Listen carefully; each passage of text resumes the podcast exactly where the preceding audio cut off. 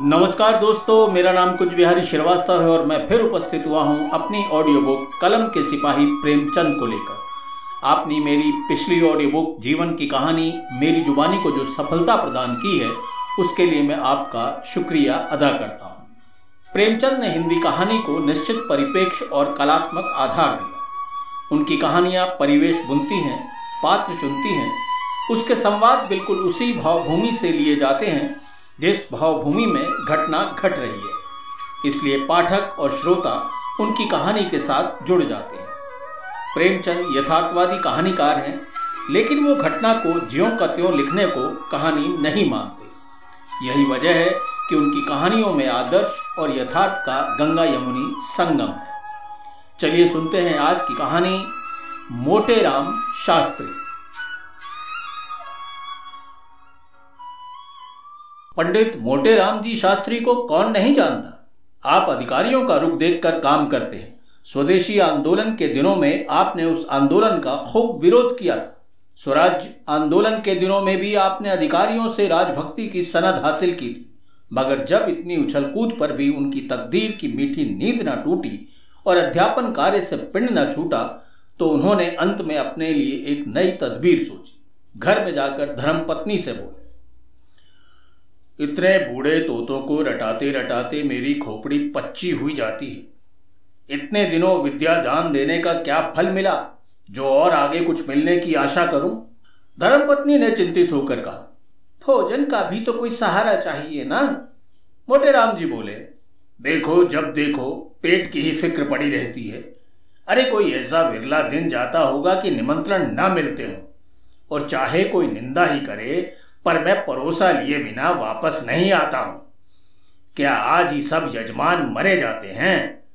मगर जन्म भर पेट तो जिलाया तो क्या किया? संसार का कुछ सुख भी तो भोगना है। देखो, मैंने वैद्य बनने का निश्चय किया है। स्त्री ने आश्चर्य से कहा, वैद्य कैसे बनोगे? कुछ वैद्य की पढ़ाई भी की है? मोटे राम जी बोले वैदक बढ़ने में कुछ नहीं होता। संसार में विद्या का इतना महत्व नहीं जितना बुद्धि का। दो चार सीधे साधे लटके हैं बस, और कुछ नहीं। भिष्काचार्य हो या नहीं, किसी को क्या गरज पड़ी है? मेरी परीक्षा लेते फिरे एक मोटा सा साइन बोर्ड बनवा लूँगा। उस पर ये शब्द लिखे होंगे, यहाँ पर स्त्री पुरुषों के रोगों का चिकित्सा विशेष रूप से किया जाता है। दो चार पैसे का हरड़, बहेड़ा, आंवला कूट कर छान कर रख लूँगा। बस, इस काम के लिए इतना ही पर्याप्त है।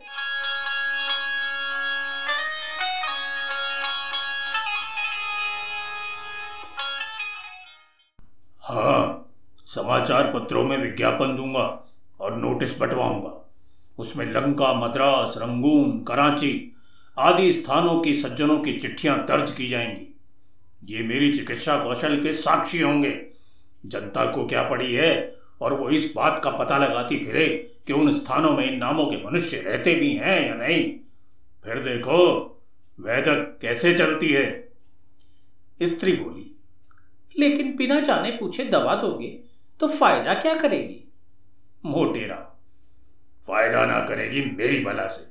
वैद का काम दवा देना है। वो मृत्यु को परास्त करने का ठेका नहीं लेता। और फिर जितने आदमी बीमार पड़ते हैं, सभी तो नहीं मर जाते ना। मेरा तो ये कहना है कि जिन्हें कोई औषधि दी जाती है, वे विकार शांत हो जाने पर अपने आप ही अच्छे हो जाते हैं। वैद्यों को बिना मांगे यश मिलता है। पाँच रोगियों में से एक भी अच्छा हो गया तो उसका यश मुझे अवश्य ही मिलेगा। और अगर शेष चार मर भी गए तो मेरी निंदा करने थोड़ी ना आवेंगे। मैंने बहुत विचार करके देख लिया। इससे अच्छा कोई काम नहीं है। लेख लिखना मुझे आता ही है। कवित बना ही लेता हूँ।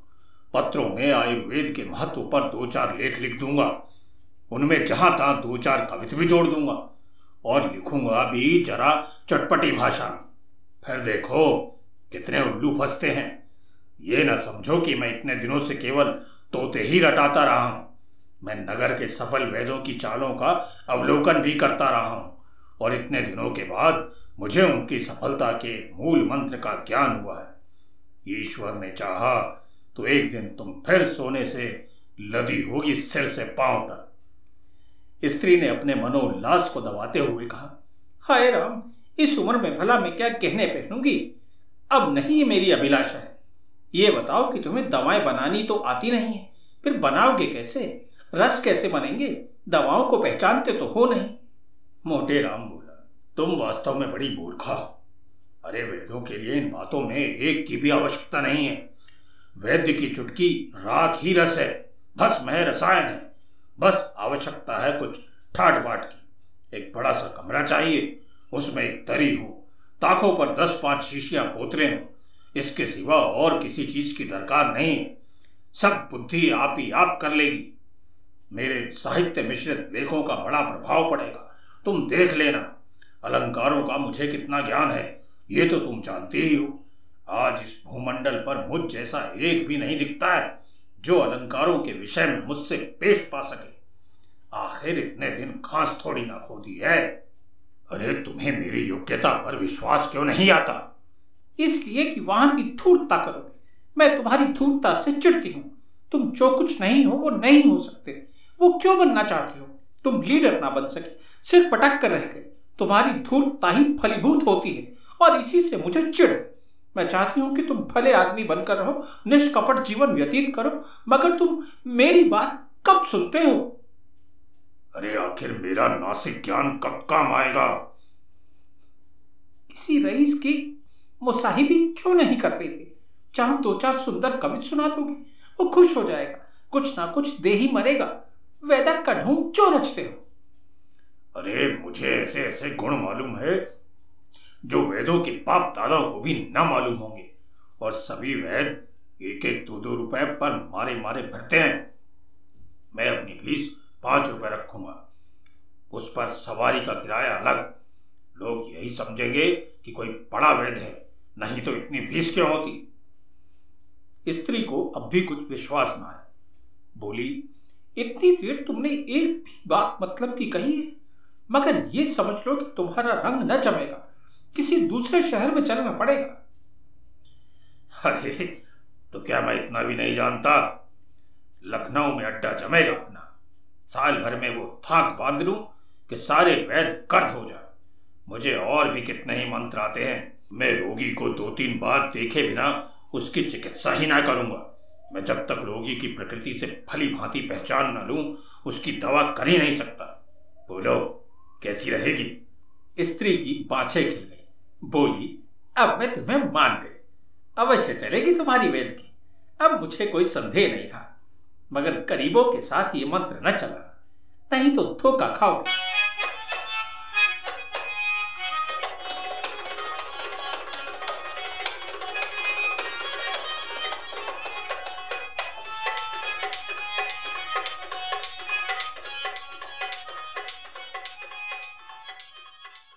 करीब साल भर गुजर गए। भिष्काचार्य पंडित मोटेराम जी शास्त्री की लखनऊ में धूम बच गई अलंकारों का ज्ञान तो उन्हें था ही, कुछ गा बजा भी लेते थे। उस पर गुप्त रोग के विशेषज्ञ, रसिकों के भाग्य जा पंडित जी उन्हें कवित सुनाते, हंसाते और बल कारक औषधियाँ खिलाते। वो उन रहीसों में जिन्हें पुष्टि कारक औषधियों की विशेष चाह होती, उनकी तारीफों के पुल बांधते। साल भर में पंडित जी की वैदकी का रंग जमा। पूरे लखनऊ में ऐसी चिकित्सा के अकेले व्यक्ति किसी को अपने सामने समझते ही नहीं थे। मगर स्त्री उन्हें बराबर समझाया करती थी कि रानियों के झमेलों में ना फंसो। असल में रानी और शौकीन अदूरदर्शी रईस उनके खूब भगत। रानियों और रईसों के झमेले से बाहर निकल जाओ वरना एक दिन पछताओगे। पत्नी ये बात मोटे राम जी शास्त्री को बार बार समझी। मगर शास्त्री जी थे कि वो आम लोगों के मुकाबले रानी और महाराजाओं के घरों में ही जाना पसंद करते थे।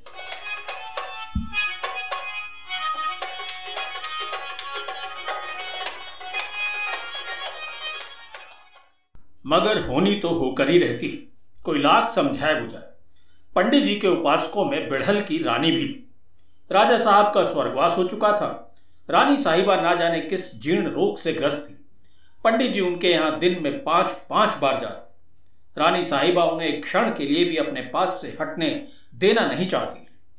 पंडित जी के पहुँचने में देर हो जाती तो बेचैन हो जाती। एक मोटर नित्य उनके द्वार पर खड़ी रहती। अब पंडित जी ने खूब कैचरी बदली।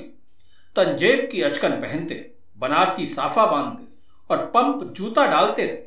मित्रगण भी उनके साथ मोटर पर बैठकर दंदनाया करते थे। कई मित्रों को रानी साहिबा ने दरबार में नौकर रखवा दिया। रानी साहिबा भले अपने मसीहा की बात कैसे टालती, मगर साहब चरखे जफाकार और ही षड्यंत्र रच रहा था। एक दिन पंडित जी रानी साहिबा की गोरी गोरी कलाई पर एक हाथ रखे नब्ज देख रहे थे और दूसरे हाथ से उनके हृदय की गति की परीक्षा कर रहे थे। इतने में कई आदमी सोटे लिए हुए कमरे में घुस आए और पंडित जी पर टूट पड़े। रानी ने भागकर दूसरे कमरे में शरण ली और किवाड़ बंद कर लिया। पंडित जी पर बेभाव पड़ने लगे। यो तो पंडित जी भी दमखम के आदमी थे और एक गुप्ती सदैव अपने पास रखते थे। पर जब धोखे से कई आदमियों ने धर दबाया तो क्या करते? कभी इसका पैर पकड़ते, कभी उसका। हाय हाय हाय हाय का शब्द निरंतर उनके मुँह से निकल रहा था, पर उन बेरहमों ने उन पर जरा सी भी दया ना की। एक आदमी ने एक लाख जमा कर कहा, इस दुष्ट की नाक काट लो। दूसरा बोला, इसके मुँह में काली और चूना लगाकर छोड़ दो। तीसरा बोला, क्यों वैद जी महाराज बोलो, क्या मंजूर है? नाक कटवाओगे या मुँह में कालिक लगवाओगे? पंडित बोला, हाय हाय, मर गया। जो चाहे सो करो, मगर नाक ना काटो ठीक है तो फिर कसम खा के फिर आइंदा से इधर ना आवेगा। खोल कर भी नहीं, सरकार। हाय, मैं मर गया।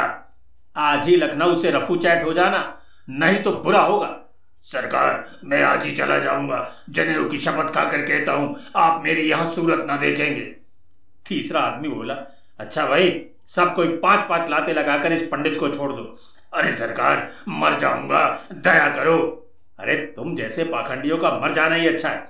हाँ तो भाई, शुरू करो। पंचरत्ती पड़ने लगी। धमाधम की आवाज़ें आने लगी। मालूम होता था नगाड़े पर चोट पड़ रही। हर धमाके के बाद एक बार हाय की आवाज़ निकल आती थी। मानो उसकी प्रतिध्वनि हो। हाय हाय। पंचरती पूजा समाप्त हो जाने पर लोगों ने मोटे राम जी को घसीट कर बाहर निकाला और मोटर पर बैठा कर घर भेज दिया। चलते चलते चेतावनी दे प्रातःकाल से पहले भाग नहीं खड़े हुए ना तो समझ लेना और इलाज किया जाएगा। मोटे राम जी लंगड़ाते कराते लकड़ी टेकते घर में गए और थम से चारपाई पर गिरे। स्त्री ने घबरा कर पूछा, कैसा है जी? अरे, तुम्हारे क्या हाल है? हाय हाय, ये तुम्हारा चेहरा कैसा हो गया है? हाय भगवान, मर गया। हाय भगवान, मर गया। कहा दर्द है जी? इसी बहाने कहती थी, बहुत रबड़ी ना खाओ लवड़ भास कर ले आओ क्या? हाय, दुष्टों ने मार डाला। उसी चांडालनी के कारण मेरी दुर्गति हुई है। मारते मारते सबों ने भुरकुस निकाल दिया मेरा। ओहो तो ये कहो ना कि पिट कर आयो हाँ पिटे तो हो अच्छा हुआ। तुम तो लातों के ही देवता थे। कहती ना थी कि रानी के यहाँ मत आया जाया करो, मगर तुम कहाँ मेरी सुनते थे? हाय हाय, तुझे भी स्तंभ कोसने की सूची है। मेरा तो बुरा हाल है और तू कोसे जा रही है। किसी से कह दे, ठेला वेला लावे। रातों रात लखनऊ से भाग जाना है, नहीं तो सवेरे प्राण नहीं बचेंगे। स्त्री बोली, नहीं, अभी तुम्हारा पेट नहीं भरा है। अभी कुछ दिन और यहाँ की हवा खा लो। कैसे मज़े से लड़के पढ़ाते थे वहाँ? नहीं तो वैद बनने की सूजी थी। बहुत अच्छा हुआ। अब उम्र भर ना भूलोगे। रानी कहाँ थी जो तुम पिटते रहे और वो उसने तुम्हारी रक्षा नहीं की? हाय हाय वो चुड़ैल तो भाग गई। उसी के कारण क्या जानता था कि ये हाल होगा? नहीं तो उसकी चिकित्सा ही क्यों करता? वो तो तुम तकदीर के हो खोटे। कैसी वेद की चल गई थी मगर तुम्हारी करतूतों ने सारा सत्यानाश कर दिया। आखिर फिर से वही पड़ोनी करनी पड़ेगी। हो तकदीर के खोटे। प्रातःकाल मोटे राम जी के द्वार पर ठेला खड़ा था और उस पर असबाब लद रहा था। मित्रों में एक भी नज़र ना आता था। पंडित जी पड़े करा रहे थे और स्त्री सामान लदवा रही थी। आय आय आय आय हाय आय हाय आय हाय तो ये थी आज की कहानी मोटे राम जी शास्त्री। ये कहानी आपको कैसी लगी अपना फीडबैक ज़रूर दीजिएगा। कहानी सुनने के लिए आपका शुक्रिया अदा करता हूँ। अगले हफ़्ते फिर आपसे इसी कार्यक्रम में मुलाकात होगी। नमस्कार।